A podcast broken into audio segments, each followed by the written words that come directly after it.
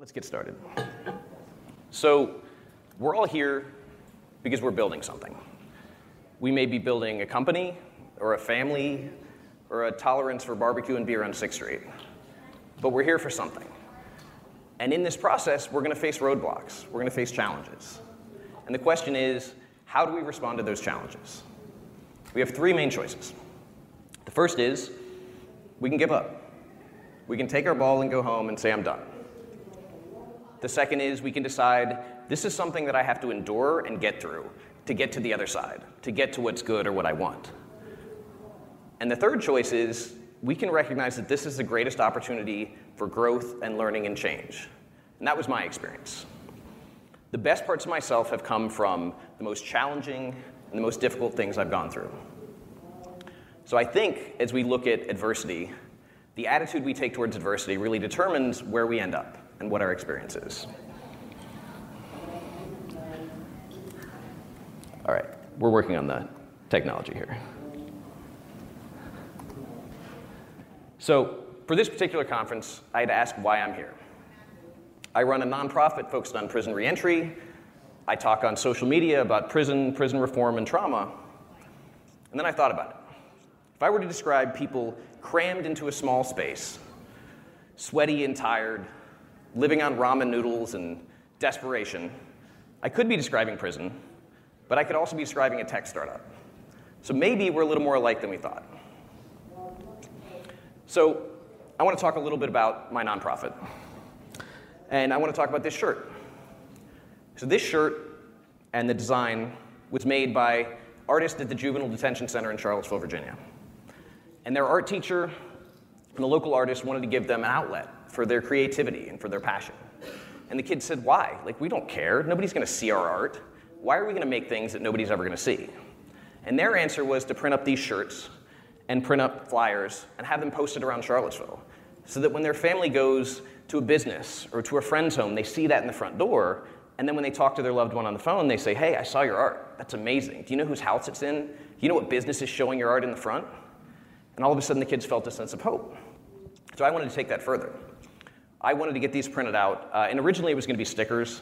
I wanted to have a bunch of stickers that people could take back home and put on the Great Wall of China or the Golden Gate Bridge or the Statue of Liberty so these kids could say, oh my God, like my art, it went somewhere. It went around the world. And Austin doesn't print stickers for some reason. I think it's an eco issue. But so we have some posters and we have some shirts. And if you're interested, I can give you one when you leave if we have enough. Um, and there's a hashtag. And if you wouldn't mind posting a picture from wherever you're from and letting these kids know that their art can reach long distances. Because that's the power of a story to change lives. It's the power of a story to change the life of that kid who says, wait a minute, like I can reach around the world. I can do something that's to impact more than just me or my friend or my family. I can reach something across the world.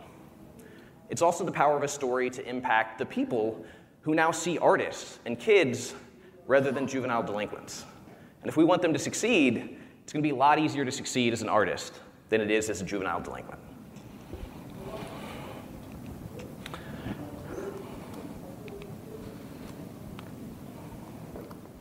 So, a little bit about how I ended up here. I always felt out of place.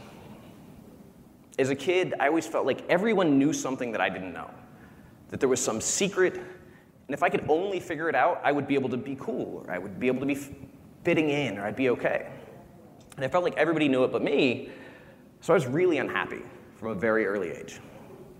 I was a child of two addicts and alcoholics who got sober when I was young but as my father liked to say, if you have a drunk horse thief and you take away the alcohol, you still have a horse thief. So the issue was those behaviors didn't all change just because the substance was removed. And I grew up in a household that was interesting, to say the least. Uh, and my father had moved to El Salvador to lead the revolution, and my mother was an attorney, and it was a very colorful place, but it definitely shaped me in some interesting ways. My parents got divorced when I was seven, and it brought out the absolute worst in both of them. And it changed me because I felt like I was the one who had to be responsible. I was the one who had to get in between all the fights and stop all the chaos, and I forgot how to take care of myself. But I was really good at taking care of everybody else. So, as I was trying to figure things out, I didn't feel like I deserved to have the time spent on me. So, every time I ran into something that was difficult or was going to take time, I gave up. So, I loved baseball. But you know, when you're playing T-ball, if you can stay on the field and not run into the stands, like you're an amazing player. Once it took practice, once I had to swing a thousand times and miss just to hit once, I stopped doing it because I didn't think I was good enough. I didn't think I deserved the time and the attention, and I didn't know how to learn. I loved karate, and I was passionate about it, and I used to watch the movies, and I was so excited. And then the first time I went to the adult black belt class and somebody kicked me across the room, I was like, ah, this is not for me, I'm done. um, because it was hard and it was uncomfortable, and I didn't like that. I thought that we weren't supposed to do difficult things. I thought that we're supposed to feel good, and if we don't feel good, something's wrong, and we should do something to make ourselves feel better. We should hide behind the couch at five years old and eat enough Oreos that we get this dopamine rush, and all of a sudden everything's okay. And that was the behavior that I had modeled to me, and that was how I learned. So, the third thing that I really loved as a kid was Aerosmith. And I remember in third grade we had a talent show, and I was so excited because I thought everybody loved Aerosmith. I couldn't imagine how you didn't. So I got one of my mom's wigs and I went up on stage and I lip synced at the talent show and I was expecting thunderous applause and, and nobody cared. And so I never did it again and I haven't talked about it again until now. Because again, I thought it meant something was wrong. I thought something was wrong with my choice that other people didn't cheer. I didn't know how to be uncomfortable and I didn't know how to do difficult things. And that was my biggest problem in life. I was a great student until eighth grade because school was easy for me. So I always got good grades. I always did above and beyond because it was the only thing I had to do. I lived in the country by myself. The closest friend was two miles away, and that's a long way on a bike, which I would do. But then I would sit at home, and the only thing that I had to do was schoolwork. And I thought that's just what you did. Plus, it makes my parents happy, so. Then all of a sudden in eighth grade, I got really angry because after focusing on everybody else and not taking care of myself, I was angry at my parents, I was angry at my teachers, I was angry at myself, I was just angry at the world, and I stopped caring. So for the first time, rather than getting perfects on all my exams and all my homework, I failed two classes. And I didn't even know why, but I knew, okay, well, I have to keep my parents kind of happy, so I have to go to summer school. And the only reason I passed those two classes in summer school was twofold. The first was that I had nothing else to do, like literally nothing. And the second was that my Spanish teacher was straight out of college, and she was gorgeous, and she said, You can talk about anything you want as long as you talk about it in Spanish. So I learned Spanish really well. Then I went on to high school. I tried soccer, and I was slower than everybody on the team, and I never got picked to take penalty kicks. And I wasn't very good, so I quit because I thought this isn't for me. And I don't know why, but I loved wrestling. Wrestling was the first time I learned how to do something hard. Because even when I was getting slammed on my back or pinned or losing, I felt some sense of joy like, I'm here, I'm present. And I had never felt that before because I realized that was the first thing that I really did for me. And so that was where I began to learn to do difficult things. Fortunately, I didn't learn quite well enough.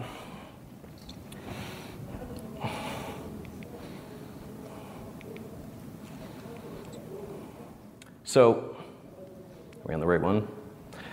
In 2002, I graduated from high school. I was taking a year off before college, I was going to explore the world, and then I found cocaine. And I went from coasting to plummeting. And in the world, you have feather people and you have brick people. You have some people who, at the first sign of discomfort, they change their behavior. They're like, hey, I don't like this. I'm going to do something different. Somehow I was so obstinate that I found something that felt good, and despite all the consequences, I was like, I'm going to keep doing that. Like, I'm gonna wait for the brick to hit me on the head. And it did. If you've never done cocaine and felt that withdrawal, and I hope you haven't, it feels like you're drowning. It literally feels like if you do not get that, it is not air in your lungs, you're going to die. And that allowed me to fail to meet my standards faster than I could lower them.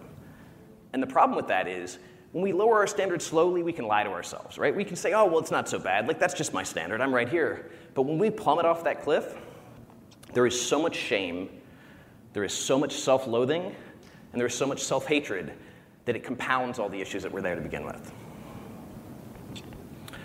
So, one of my friends said, Hey, I've got a way we can get money. I used to work for this family, and they're bad people. They only hire undocumented immigrants, and they steal all their money. So, if we steal from them, they're not really bad people. They're, we're good people. We're like Robin Hood. And so we did. And we were able to lie to ourselves, something patently untrue, because in that moment it allowed us to justify our actions. And then about a week later, there was a conflict. These two guys had stolen a gun and given it to somebody else. And And one of the other things about drugs, or about cocaine, is I thought everybody was out to get me. I thought I was in danger and I needed some way to be safe and be strong. And when somebody offered me a gun, I felt safe and strong. So when those two guys came back and said, We need our gun back, I said, You can't take my safety. You can't take my strength. I already felt threatened. The next night, they went to my buddy's house where his pregnant girlfriend was and said, Hey, you need to bring us that gun or else. Or you can bring us Coke, or you can bring us money, which let me know it wasn't really about the gun. And in my mind, you're terrorizing a pregnant woman. Like, that's not acceptable, so I'm gonna be the hero. I'm full of cocaine and bravado, and so I threatened them, and they threatened me, and then I agreed to meet them. Finally, there was this flash like, hey, this isn't a good idea. I probably shouldn't be here. Like, something bad is gonna happen. So I left, and they chased me. And in that moment, every kid who had ever picked on me, every moment of self loathing, I was so angry because I was, I was trying to do the right thing. How dare you chase me? And so I was angry and I was scared. And when the passenger reached around behind him to grab something, I was convinced he was reaching for a gun, and I shot my own. And it's not like in the movies where people like take aim and have cool catch lines. Um, it's terrifying. I was screaming, I had tears streaming out of my eyes, and I was deaf from the gunshots. And I'm really lucky that they didn't die. Because it wasn't my choice or my action that kept them alive, it was sheer luck. The next day, I hadn't slept in days before that. I passed out and heard that the police were outside, freaked out in that feral way, ran up the steps of the duplex, ran out right into the barrel of a gun. When you look at a gun, you don't realize it gets really, really big. And the guy said, I will shoot you dead, boy. And I remember kind of wishing he would. Because at least then I wouldn't have to explain to my parents. I wouldn't have to deal with any of the consequences I'd been running for for months and months and months. So I was arrested, I was on the front page, and I had to make that call to my parents, which was the lowest moment because I had to admit I've been a failure all along. I really am a failure. So every time we build something, it starts with a good idea. The advantage I had was that I had nothing. I had ruined my life, I had caused harm, I was at the lowest I could possibly be, so there was nowhere to go but up. I was in jail, awaiting trial, and going to prison, and never knowing if I was going home. So literally anything from that point is up. And being able to start fresh meant I had an open mind. And I was really grateful that I had people who could encourage me. But being in jail, and then later being in prison, I heard it described as like middle school with more knives. That's a really good description. Because it's the same anxiety and backbiting and drama, but with more knives. Um, and it was not an ideal place to change, but thankfully it was. So I went into the courtroom, I pleaded guilty to all the charges I committed, and the sentencing guidelines were from 8 to 13 years. The Commonwealth attorney, or the district attorney, if you're from another state, made a motion. They modified the guidelines to 10 to 16 years. My lawyer was like, look, let's just not make an issue, let's just take this. So the judge read out the sentence, and he read out, you know, five years for this, five suspended, 10 years for this, five suspended. Went down the line, and at the end, my lawyer said, Your Honor, like, how much time is that? And I had done the math in my head, but the judge said, I don't know, ask the court reporter.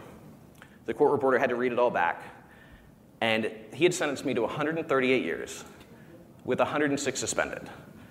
So an active sentence of 32 years in prison, or twice the high point of the sentencing guidelines. And in that moment, I had two reactions. One was that my deepest fear had been validated. I knew I was worthless. I knew I was irredeemable. And he just proved it. He just showed me my deepest fear is true. On the other hand, there was this anger. Like, I was only supposed to get 10 years. Like, this isn't fair. This isn't right. But also, I'm going to prove him wrong. Like, I'm going to find some way to prove him wrong. And that deepened as I went back and I sat in a cell and I cried and I screamed and went through that adaptation.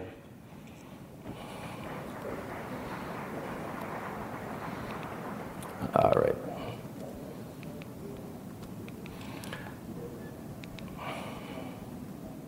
Yeah. So, is this the wrong one? I'm sorry.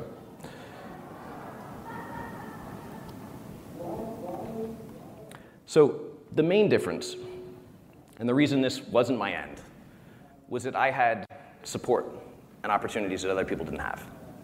Um, I remember being in the jail and every time they would do mail call, everybody would line up. And I would always get mail, so I didn't have to line up. Other people would wait day after day and never get anything. It wasn't right, it wasn't fair. my mother enrolled me in college while I was in the jail before I even pleaded guilty. So I was able to get an education while others sat around and languished, had nothing to do. In prison, I was able to get a college degree. I was able to study and read all the books I wanted and meditate and exercise and make this meaningful experience while other people spent 16 hours a day in the kitchen just to have their basic needs met, to buy their soap and buy their toothpaste. So what I saw was this horrible inequity. And the realization that I am where I am, not just because of my choices and actions, but because I had people who believed in me and supported me and lifted me up when I couldn't do it myself. So, one of my favorite stories from that, I had a, a friend, probably my oldest friend, that we, we haven't talked to each other in a while. She gave me hope in a way that was symbolic almost. So I remember being complaining about how bad the food was. It's really bland. And so she packaged up all these little spices and sent them in to me. And you don't send a bunch of little bags of green things to a jail. and then I complained about the cell. I said, it's so stark and there's no color and there's no anything. So she cut out 100 pictures of bunny rabbits from magazines and newspapers. And I got this massive envelope full of bunny rabbits. And I remember crying, like just streaming tears, because there was something about that that was so heartfelt and so real that it touched me. And that was what allowed me to keep going. And most people didn't have that.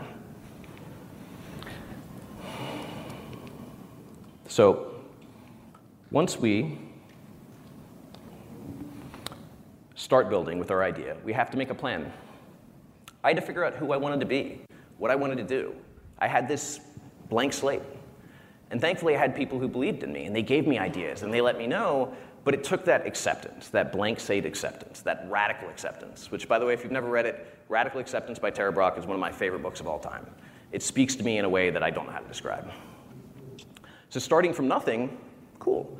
But it's not like a movie. It's not like, oh, there's this montage and everything's better. And no, it was daily steps. Because what I learned early on was we're not the one thing we do, we're those daily habits. You know, Aristotle said, excellence is not an act, but a habit. So who we are is the habits we do every day, the things we do every day, the person we are every day. And so initially I was shaped by my environment. I was a thermometer. I did what everybody else did. I did what everybody else thought was normal, and eventually I had to become a thermostat. I had to say, hey, I can't do that. Like, I have to set the tone. If I don't, it's gonna turn me into something I don't want. And the story for that, I was on the rec yard, and there was a gang dispute, and there were these two guys just stomping on somebody's head like five minutes of just stomping on his head and laughing. And that was horrifying. And even more horrifying was that my job in prison was to make sure nobody saw it, to make sure no attention got drawn to it. And I was as horrified by what I was expected to do as what they were doing. And I realized if I let that place shape me, it would turn me into something I could never forgive. The other thing I really like about prison was there was a diversity that I wouldn't have had anywhere else. I was exposed to people from different neighborhoods and environments and histories that I never would have seen anywhere else. And that's one of the things that I try to continue. There's a co working space in my city that I really love. So they have a diversity and equity inclusion program where it's kind of a bougie place, but they make sure that people that make under a certain income can come there. As long as they're doing something in the community, as long as they're engaged, just reach out. And they have an outreach program where they bring people in to make sure there's a diverse environment so different ideas and different perspectives are represented, and that's the place that I want to be.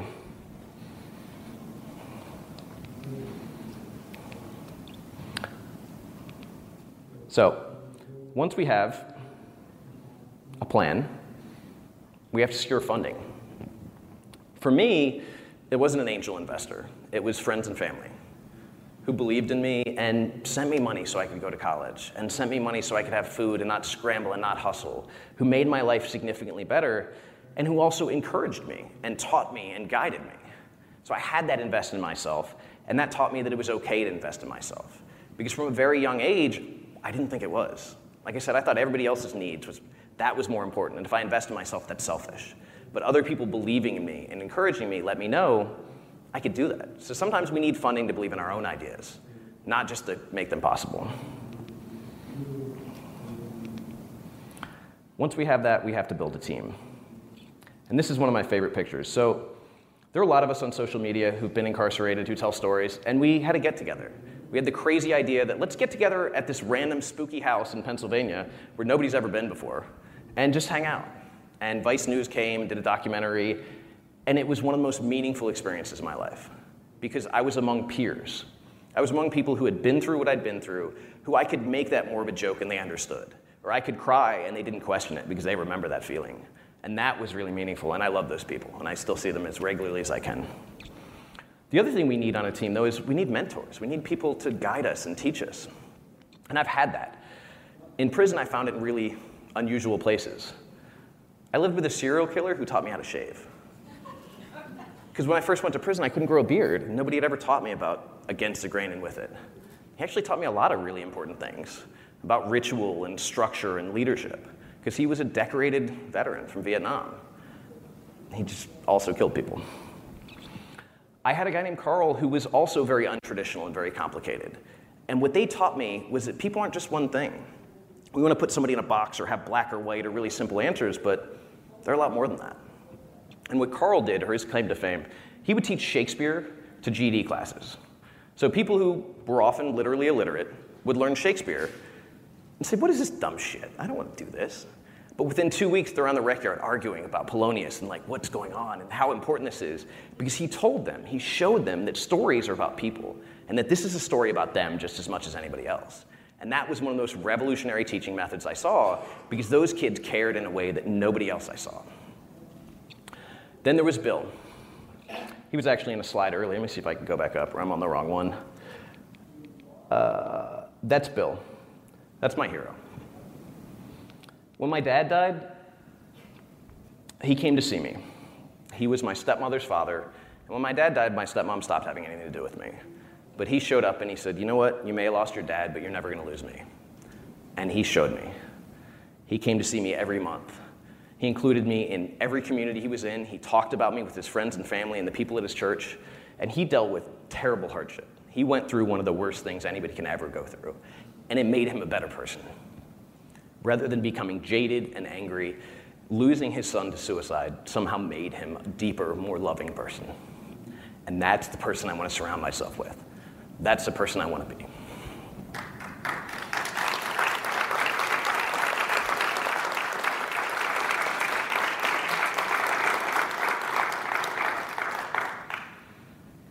Then there was Danny, the weird homeless kid with the lazy eye and a bunch of bad tattoos, who they moved me in the cell with, who introduced me to meditation and reintroduced me to martial arts and gave me a book list that was a mile long because he's read every book on that list and every book in the library at 24 years old.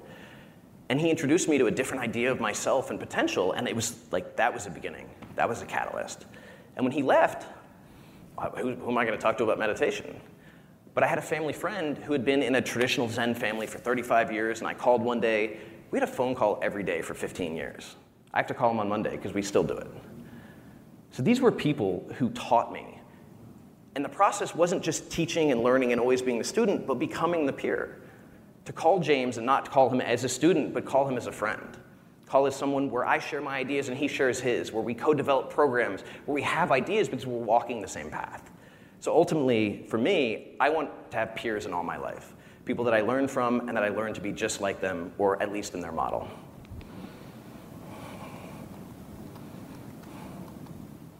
So, the logistics are an issue, and I actually want to introduce the most important character in this entire slideshow. That's Quinn the dog. He's a rescue dog. What's so neat about Quinn is that we have a program where dogs who've been mistreated or abused are brought to the prison to be trained, but really to acclimate to an environment where they're not being abused, where someone cares for them, so they know how to go home and be with the family. Uh, I love that dog. It took me 12 years of good behavior to be able to be in the pod with that dog. And even then, I couldn't be in the dog program. Because this program that has all the evidence in the world of changing lives, of reforming people, there are six people in a prison of about 1,150 people. That is a quarter of 1% of the population that has access to that program. So if we have all the evidence of how helpful this is, why are our resources allocating it to literally less than 1% of the population? So that's just my criticism.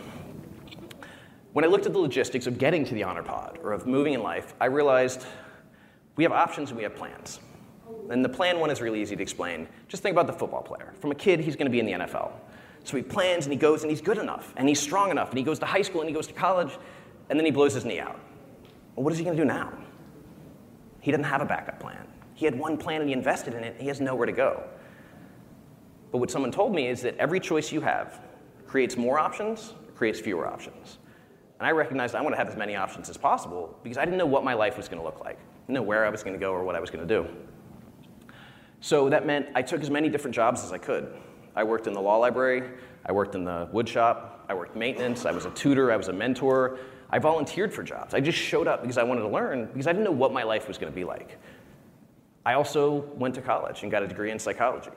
But I also got a journeyman's electrical license because I wanted to be able to have a blue collar job if that's what I needed. I didn't know what life was like after prison. I had no idea what to expect. But after the logistics, we need accountability. And in a business, that's just an accountant. That's the guy who says, hey, don't do that. You're probably going to go to jail. I wanted somebody who would hold me accountable. And I have a friend who is another one of my oldest friends, and we've actually become kind of estranged, and it breaks my heart because I used to call her my caller in chief because she would call me on my bullshit, no matter what it was. I was in this weird, toxic, long distance relationship in this issue. And it was one of those situations where genuinely 99% of the blame was on somebody else and 1% was on me. And I'm telling this story and I'm angry, and she says, Jesse, stop. You need to apologize. I was like, what? That's, but, but. And she said, I don't care about her. I don't care about any of that. I care about you, and you're better than that. And that's the kind of friend I want. I want somebody to call me on my BS no matter how small it is. I want somebody to not let me lie to myself because it's really easy to lie to myself. Then we have to build a presence. So when I first went to jail and first went to prison, I was just like everybody else. They didn't trust me. The incarcerated people didn't trust me, the staff didn't trust me, and they had no reason to. But when they saw me tutoring people, helping people, all of a sudden I got a little more slack from both sides. And that moment was really simple. It was a guy named Big Baby. He was, if you've ever seen The Green Mile, he looks a lot like John Coffey. Six foot six, 260 pounds. He had this terrible history of violence because he'd grown up in this horrible home, and everybody was afraid of him. But he came to me one day and he said, I really want to get my GED. I've been trying for three years. Can you help me? And I said, Yeah. But I also said, I want you to teach me how to box, because he was a heavyweight boxing champion. And there were two reasons. First reason was I really want to learn how to box.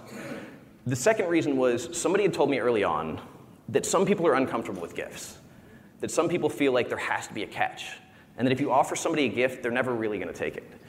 But if you ask for something of value in return that doesn't take from them, you're showing them their value. So in this experience, I gained a lot, and he gained a lot, and we both gained as much by giving as receiving. So we sat down for three months, didn't get anywhere. I mean, struggled over the basic equations in algebra, and I just felt hopeless. And then one day he got it. It was like a lightning bolt. And he did it over and over, and I didn't have to explain it, and I was like, oh my God, we got it, this is great. And then the next day we came back, and he lost it again.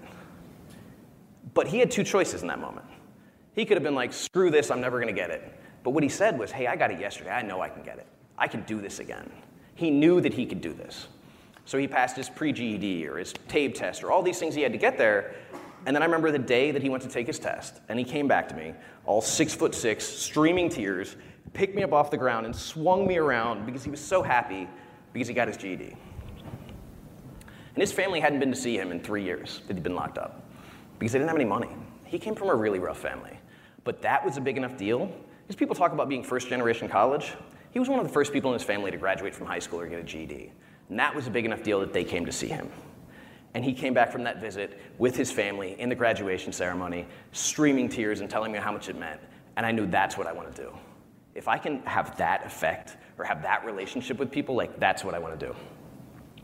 So then I had a guy come to me real hillbilly country guy who actually just got out and I was able to buy him lunch, which I'm glad for. And he said, I want to go to college. Nobody in my family's ever gone to college. I don't, I don't think I can do this. I didn't have any money. So I said, well, how about this?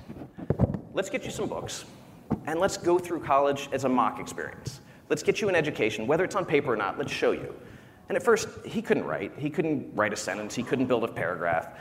But he got better. Just like Big Baby, he got better and better and better. And all of a sudden, he was like, man, maybe I can do this. Like, maybe I can go to college. Maybe I can go to law school. Maybe I can get an MBA. And it was that experience where he shifted his perspective. He learned his potential that he wouldn't have learned if nobody had ever believed in him. Then we had a, there was a major drug problem in the prison. You could get anything you wanted. I never shot heroin until I went to prison, to give you an example. Um, and people were really losing it. And one guy came to me and said, Look, everywhere I go, I get drugs. I try to tell people I want to stop, and I go to the chow hall and they put it in my hand. I get in trouble and I go to the hole and they put it in my hand. Where can I go? And so we went to the psych and we said, hey, can we have a pod for people who actually want to change? We need some way for them to have a place that's away. And they didn't approve that and went through this bureaucratic cycle, and we ended up with a peer support mental health program because they weren't willing to admit that they had a drug problem, but they were willing to admit that we had a mental health problem, and they didn't have the resources to address it.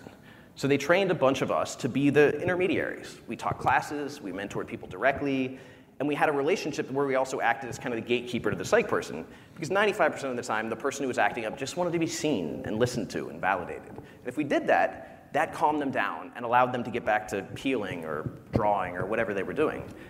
And that was a really meaningful role because I got to see that impact in people's lives over and over. So, once we have a presence, we have to build connections. And for me, that was writing.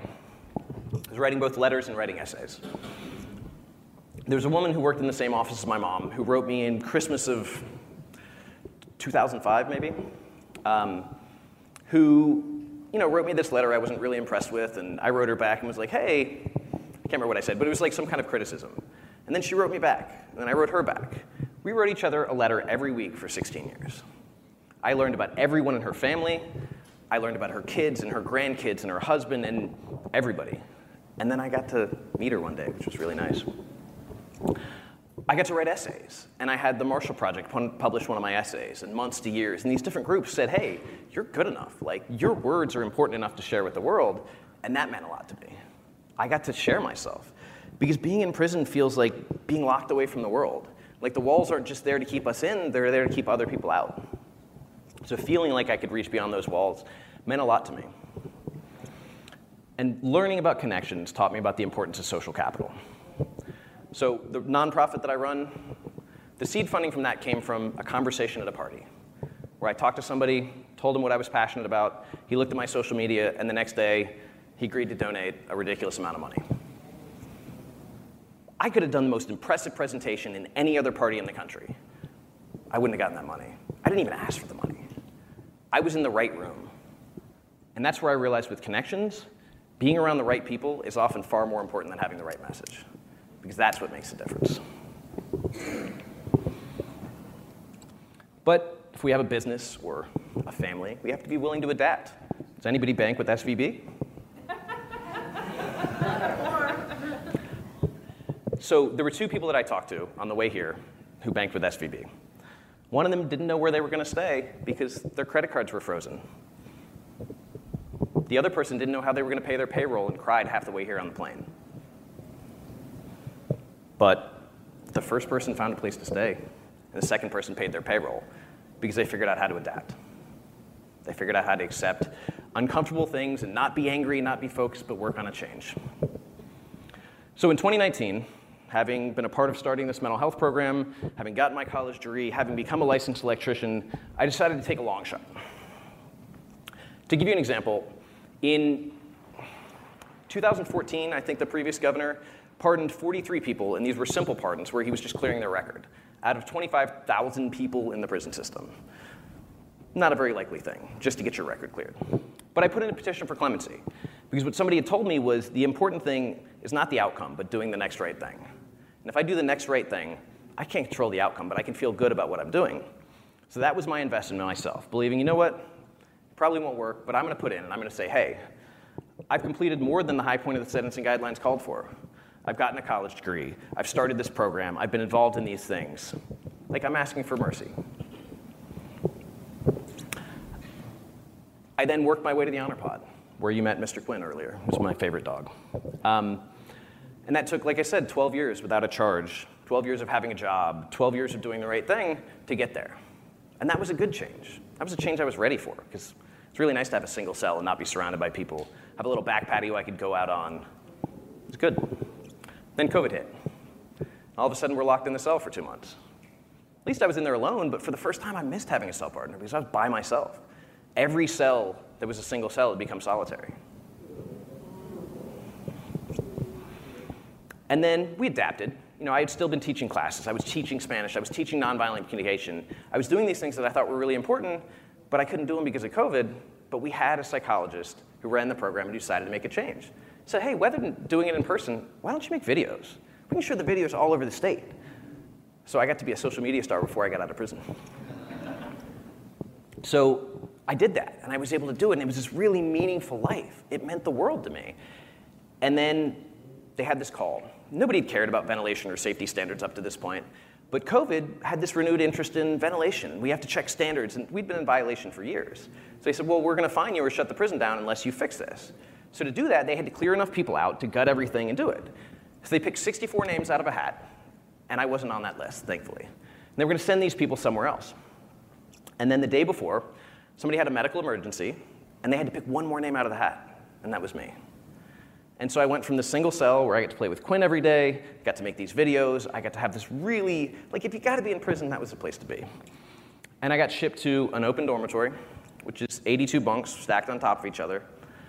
No privacy, no space. The toilets line up to where you're touching knees with somebody when you're using the bathroom. The shower heads are lined up to where you're crammed in there like sardines. And that was my life. And I was angry, and I was hurt, and I was a lot of things. But I had somebody very important to me tell me that my job is to write the story. That I can't control the characters or the setting, but I can write the story. So that's what I tried to do. I said, okay, well, maybe I can teach Spanish classes here. Like, what are they going to do? And they actually tried to shut us down. They said, we're not allowed, per COVID regulations, to congregate around a table while we are stacked six deep on top of each other. And I was like, if you just give me a charge, I'm going to take it. Like, at this point, it really doesn't matter. But I found a way to make it meaningful found a way to teach classes. I finally got a job. I was able to do that, and I was able to adapt. And I thought that was going to be it. Then on August 16th of 2021, I got up, I made my cup of coffee, I went, I got on the phone, I went to work, and at 2 o'clock they called me in the office. And somebody on the speakerphone said, Mr. Crosson, are you sitting down? I was like, yeah, I'm, I'm good. Why? He said, well, because you're getting out of prison today. So I kind of hit a knee and I teared up. And the pardon that I had put in for two years earlier came through. So in an hour and a half, I had to scramble and run around and go, and I didn't really believe it. I thought this was a lie or they made a mistake. And then I walked out the front and I saw my mother for the first time in a year and a half because there had been no visits during COVID. And I was able to give her a hug and I picked her up and I was so excited. And she whispered in my ear, Jesse, let's get the F out of here. yeah, good point. And I'd been preparing for this for a long time. I still thought I had 10 years left, but I'd been in therapy, I'd been reading every self help book, I'd been reading parenting books, I'd been reading everything I could do to try to prepare myself, but it wasn't enough. Because there is no preparing for that. So I went into Costco and I had a panic attack because it was too many people and too much space and too many choices, and I couldn't do it. And I spent plenty of time balled in a fetal position, just crying and unable to adapt. But the same love and support I had while I was in prison, I had out here. So I had a chance. I had people believe in me and support me and encourage me. And one of those things was uh, somebody told me I needed to share my story and make videos. So I did. I had this plan that I was going to like let go of all this trauma. It's going to be really easy. So I was going to go to the top of a mountain. I was going to eat Chinese food, and I was going to scream and cry, and everything would be better. Uh, well, it wasn't, but I did that, and I made a video, and I talked about it. And then when I got home that night, I called that friend and I said, hey, how many views is normal? Is 10,000 views normal? And she was like, no, Jesse, it's not. And what I found was that people were interested. They were interested in something honest and real. They wanted to know what happened behind the walls. There were all kinds of things about violence. But I think people want a human story. So I started to share that. I started to share videos about my life and answer questions. And then I started speaking at high schools and colleges. And then I was on TV. And then I started a nonprofit but I never imagined. And so when I talk about the value of change, 19 months to go to the day I was in prison. Now, 19 months later, I'm on stage at South by Southwest. Like, that's not normal.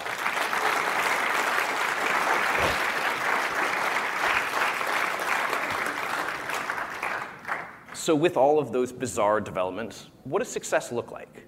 We start a business or start a family, because we're going to constantly move the goalposts because we have to adapt. So I've dealt with scarcity. I've dealt with stacking as many soaps in my locker because I don't know whether they're going to stop commissary and I'm going to run out.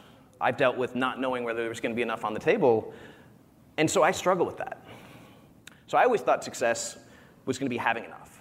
And then I thought success was going to be getting out of prison. And then I thought success would be doing a great job with the nonprofit.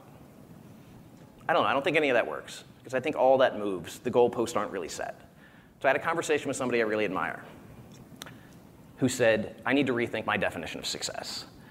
So when I look at my life, the question is Am I living according to the values that I want to have? Am I living the life that I want to have? So today, my idea of success is looking in the mirror and realizing that I am proud of myself for the first time. Thank you.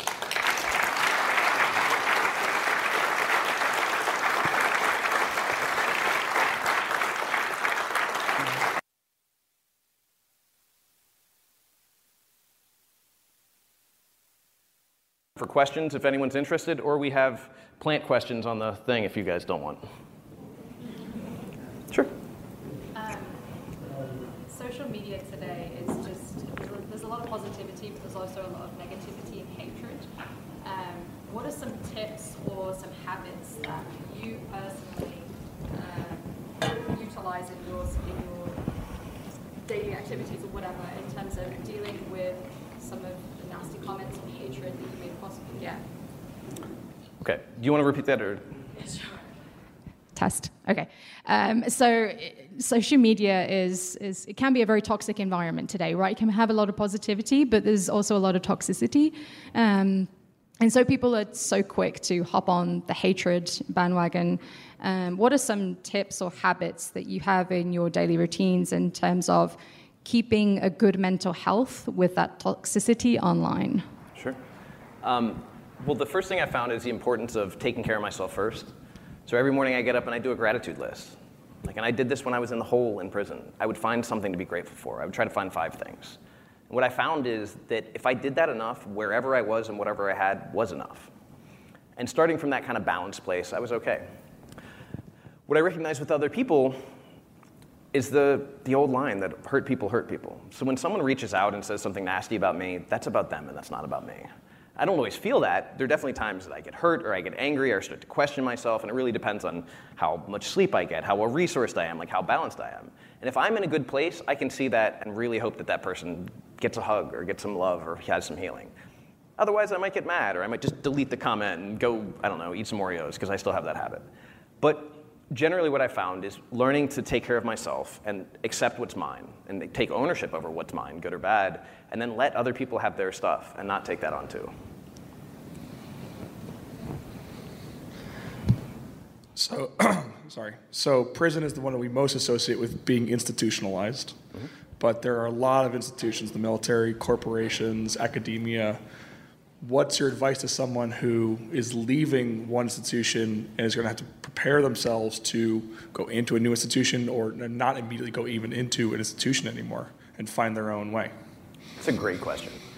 Uh, one of the things that surprised me most about um, social media and the, the, reactions I got, I expected to get reactions from people who'd been harmed, by, from law enforcement, from people who had family members locked up. I have so many people that were in the military that say, hey, why is my experience so much like yours? Like, why is our experience exactly the same? And it goes back to Foucault and the institution thing.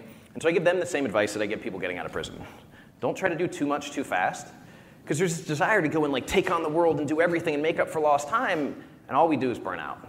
And that's why my buddy who got out, the one I took through the mock college, he was telling me how great it was and posting pictures at 3 a.m. and seizing the day, and I was like, bro, slow down. It's, it's, it's gonna crash, and it did.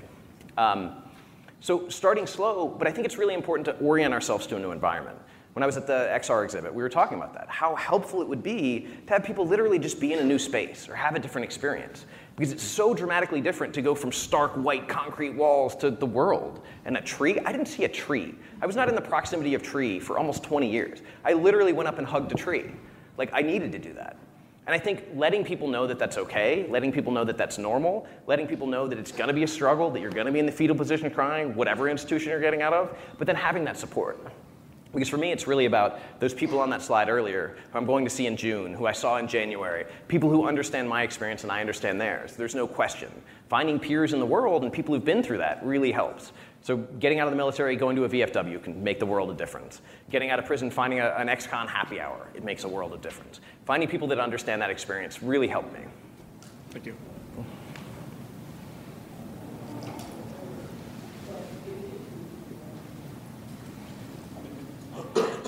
If nobody else has a question, I, I got one for you. Uh, so, would you say that there are? I, I mean, would you see that institutionalization and the the departure from it as having parallels to other things, like you know, for example, um, somebody who's long term with a company, or failure of a company, or all of those things, or is it exclusive to being incarcerated and released? No, I mean, just like with the military, I think, again, if you, if you read Foucault's work on institutions, he says an institution is an institution is an institution. Whether it's our schools or our military or our prison or our corporate structure, those institutions shape our lives in such fundamental ways that to be without that structure is incredibly problematic. So, like I was saying earlier, and I should have addressed this probably more specifically, creating structure in my life where it's not, like just waking up and having freedom is really overwhelming. And often I've found that having structure and having limitations is actually the most freeing thing.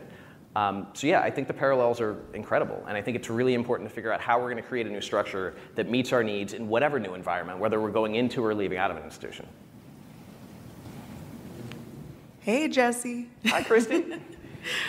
There's probably a lot of business owners in this room, so I wanted to address any advice you might have for a business owner looking to integrate more um, formerly incarcerated people into their workforce. Thank you. Um, yeah, we had, there was a great panel earlier this week talking about the effect of college education on post incarceration. Um, and one of the things we found is we have this fear that, well, we can't hire somebody who's been convicted of a crime because they're a greater threat.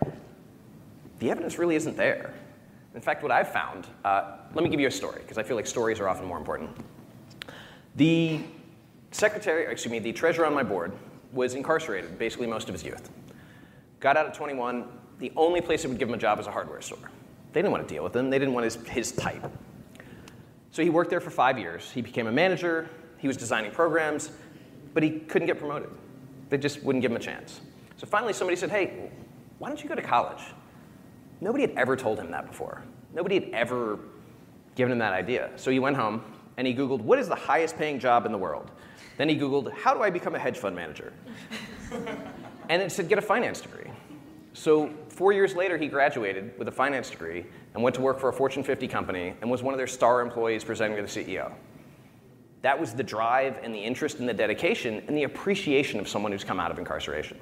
We had a guy through the program that he used to work with who got a job at a tire shop. He had the opportunity to go to Harvard, and he didn't want to leave because the tire shop had given him a chance, and he couldn't possibly abandon them. Do you have any employees that are that loyal? Like, that's a loyalty you can't imagine. So, what I've actually found, and what the evidence seems to support, is that getting someone who has done the work and made the changes and built the skills or is willing to build the skills, you're going to get a better employee than you will in most cases. And there's an alliance of second chance employers you can look at. Dave's Killer Bread has a foundation that talks about training around hiring second chance employment. Uh, there are a lot of resources out there, and if anybody's interested, I'm happy to connect you with some when we get done.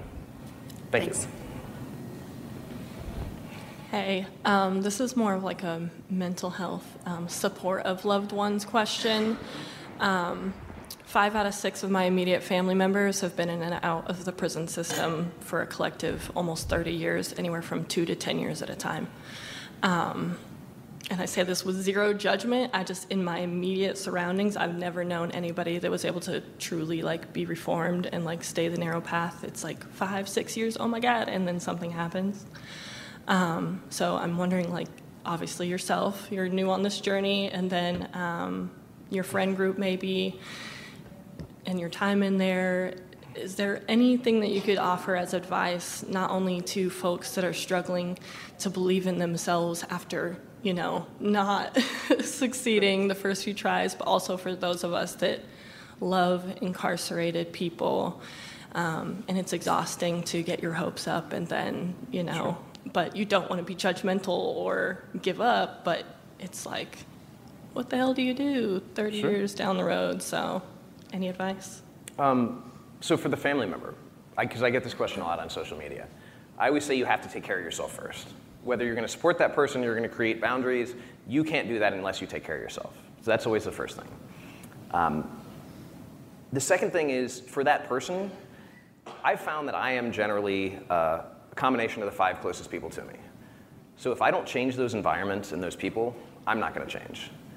And a big part of my journey has been finding new people, but it's also been cutting out old people from my life, or loving them, but loving them from a distance.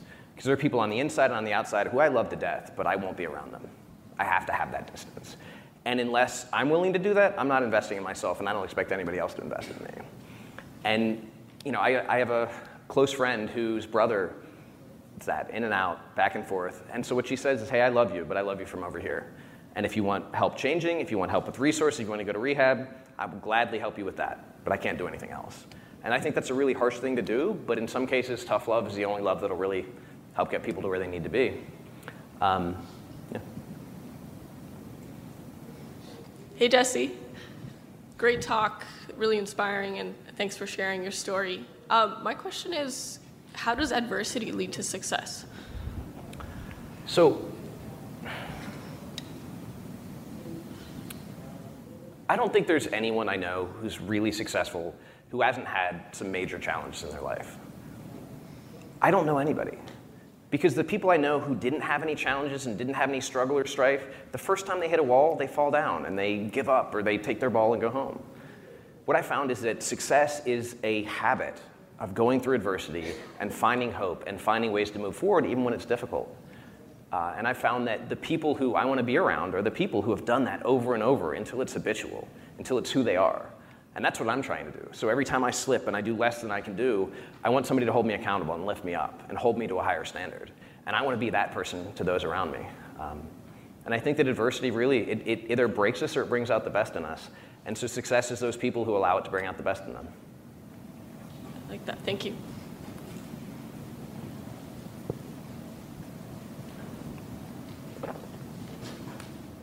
Hey, Jesse. Uh, astonishing story. I mean, incredible. My question for you is around actually twofold. It's around forgiveness. Mm-hmm. Uh, that's the first part. I'm just curious how you work through your own self forgiveness and then that of your victim. And then the second is um, around legacy. When you think about your life and how you want to be mem- remembered, I'm just curious what your thoughts are there. Thanks. Sure. Um, well, I'll address self forgiveness first.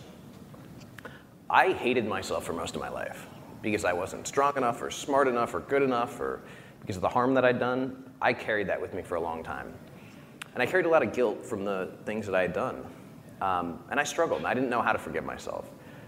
But what I realized was that, again, it's not an act, it's not a single moment, it's a series of choices over and over and over. So I had to address those issues in my life that led me to be the person that I was. I had to make changes. And as I made those changes little by little, I found that I was becoming a different person. And there was a point at which I woke up and I realized I have lived this long enough that this is, I'm not that person. I am now somebody different. And I can let go of what was weighing me down and defining me and driving me kind of into that darkness because I've done the work and I'm no longer that person. As far as another person's forgiveness, I can't do that. Uh, and I don't expect to do that. It's not my right, it's someone else's choice. Um, in my case, and this is one of the interesting things, uh, restorative justice or radical justice are a bunch of different approaches, but are about saying we need to address the harm that's been done and we need to heal. The way the system is set up now, I can't contact any of the people that I've harmed. They could initiate contact, they could do that, and that would be up to them. But what we found is with the restorative justice process, where we bring in the person who has caused the harm, the person who was harmed, and some element of the community, and we have them in a room to address the harm that was done, to provide the healing, there's a much higher satisfaction rate for everyone involved, and there's a much lower recidivism rate. But we don't do that. We focus on punishment. We say, hey, we know you were hurt, but like we don't really care about you. We're going to be over here punishing this guy because this is what's important, which doesn't help anybody. It doesn't make this person less likely to reoffend. It doesn't give this person the healing they need. So ultimately, I, I, feel like our system is very ill designed to address the needs of the person who was harmed, or the victim of my crime specifically. Uh, and I would like to work to change that. There's a local restorative justice panel in my city, and I love the work they're doing because they started out saying, hey, we'll do like petty theft. And then somebody came to them and said, hey, we've got this really serious sexual assault. Would you take this? They were like, whoa, well, we don't know. Like, that's, that's a big issue. It worked out better than it would have. The person said, hey, this is what I needed. Like, that gave me what I needed. So what we found is that it can be successful in a lot of different situations and can be applied in communities where people don't trust the police because they have a referral process that isn't traditional. You don't have to call and get somebody arrested. You can come and say, hey, this happened, and I want accountability, and I want healing. And they can adopt that case without ever involving the court system, without ever involving the police, and it works better. Um, I hope that answers your question. Yeah, so the second part was just about your legacy. Oh, God. Uh, I'm 38 years old, so I don't think I'm old enough to have a legacy. Um,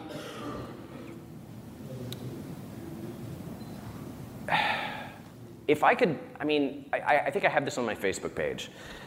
If I can pack everything possible into the stream of life and I can leave the world a little bit better than I found it, that would be the only thing I would want to do. I don't care what that looks like. I just want to make people smile. I want to give people hope. I want to make people happy. And if I can leave any bit of that feeling with somebody, I want that to be my legacy.